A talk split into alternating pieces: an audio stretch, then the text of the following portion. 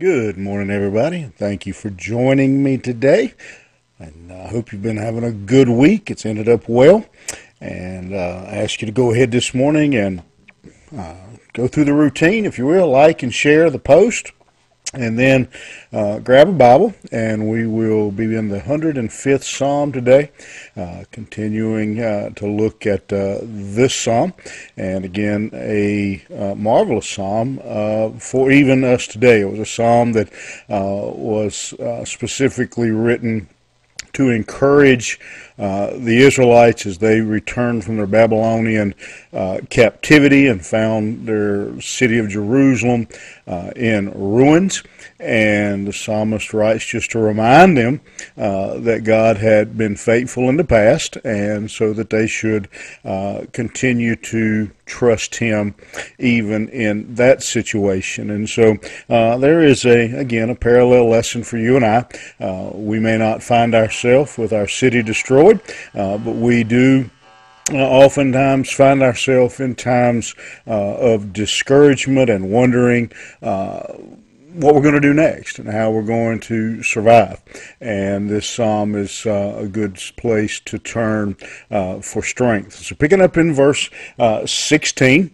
And you're going to notice, like the previous psalm, uh, this psalm goes back and relies very heavily uh, on the book of Genesis. Um, we, uh, the previous uh, few verses went back to uh, the covenant that God made uh, with Abraham. And now we're going to continue to follow uh, straight, really, through the book of Genesis uh, and come to the story uh, of Joseph. Uh, great story of Joseph, one that uh, is probably one of the first uh, Bible stories that many of us learn was the story of Joseph and his coat of many colors. And so the psalmist is going to use the story of Joseph to remind the people uh, of how God uh, works things out and uh, and cares for uh, His people, uh, even in dark situations. Again, Joseph being sold into slavery, and uh, the whole story of him ending up in prison because of the accusations of Potiphar's wife, and then the famine that came in the land. But when the famine came, Joseph had been made second in charge in Egypt. Was in charge of the food, and so he was able to take care uh, of his family. So God uh, raised Joseph up for uh, that time. And so uh, the psalmist is using that to remind his readers, to remind us uh, that God is a, uh, as the song goes, God is an on time God. Uh, that He does see His people, He cares for His people, uh, and that uh, He put Joseph there in that time uh, for uh, the situation and that uh, he will continue uh, to take care of his people. Now, uh, let's go ahead and let's start looking at the text. It says in verse 16, it says, Moreover, he called for a famine upon the land. He brake the whole staff of bread. Now, uh, what had uh, what this refers to again is the famine uh, that came uh, onto uh, the land, and the, the famine came because uh, of uh, of their sin, because of the sin that uh, was in the land, and so uh, this famine was a seven year long fan famine, and and God had warned Pharaoh through the dream that this was going to happen. When that happened Look what it says in verse 17. Uh, here's the part that's important for us. Uh, he sent a man before them even Joseph, who was sold for a servant, whose feet they hurt with fetters, he was laid in iron, until the time that was the, his word came, the word of the Lord tried him. Uh, the king sent and loosed him, even the ruler of the people, and let him go free. He made him lord of his house and ruler uh, of all his substance, to bind his princes at his pleasure, and teach his senators wisdom wisdom. Israel also came into Egypt, and Jacob uh, sojourned in the land uh, of Ham. Uh, and so what we have here uh, is the psalmist reminding uh, reminding you and I, reminding his original audience that um, that that even you know go back to the time when Joseph's brothers were selling him into slavery, and they thought uh, you know that they were that, that they were getting rid of this uh, annoying little brother, um, and you know thought they you know were doing things the way they would have them done, but even in that, uh, God was working through that as a way, as a means to ultimately uh, deliver uh, his people. God was uh, just uh, was getting Joseph to Egypt and getting him in the right position uh, to, uh, to to to help the people to help his people. Now we know it wasn't a a good good way to get there. Um, but um, we see here uh, again that he was uh, imprisoned, that he was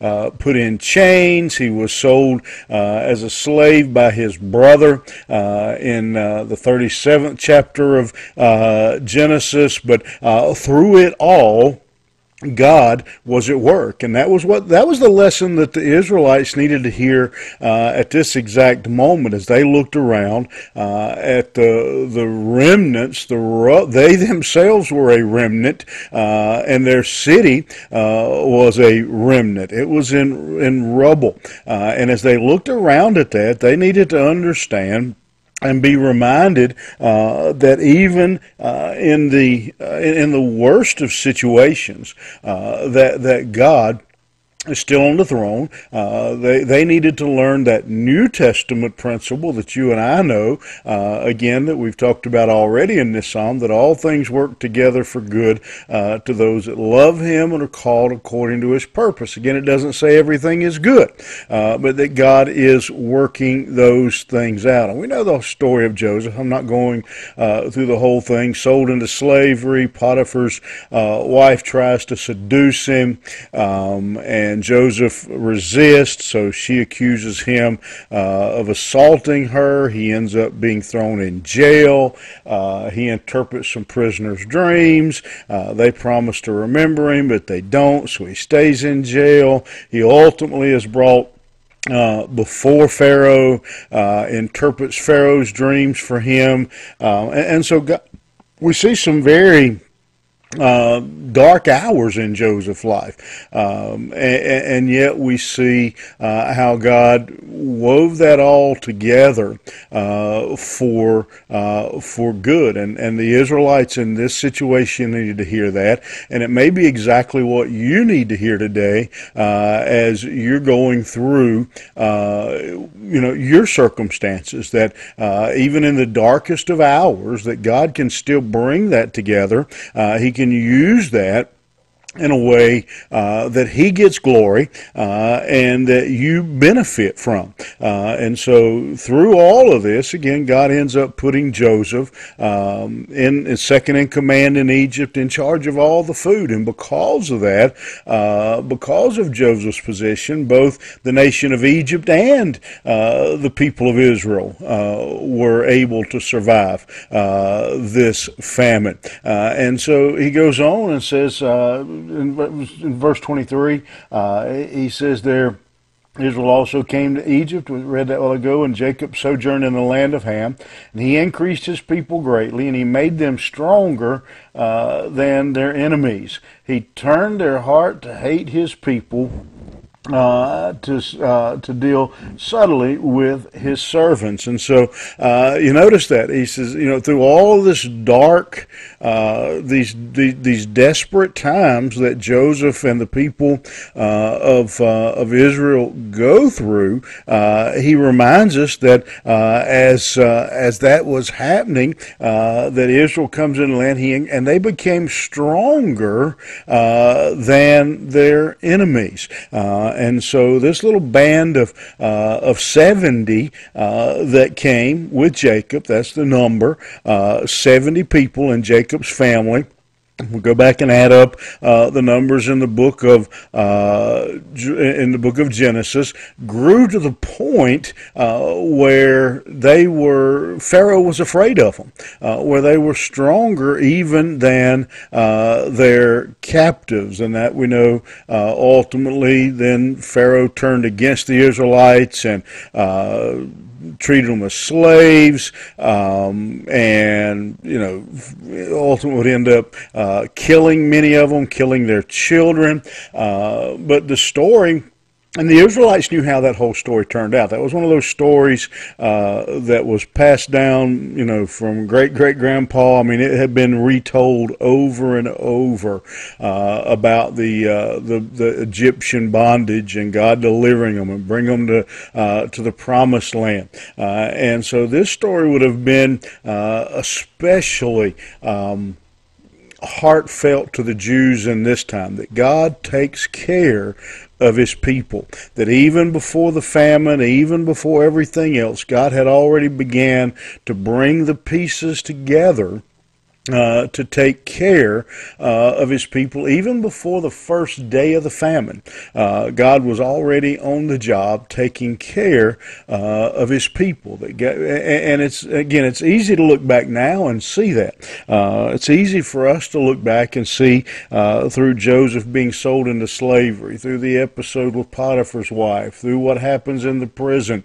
It's easy now to look back and say, "Oh yeah, I see how God was at work." Work and how he brought all of these things uh, to be.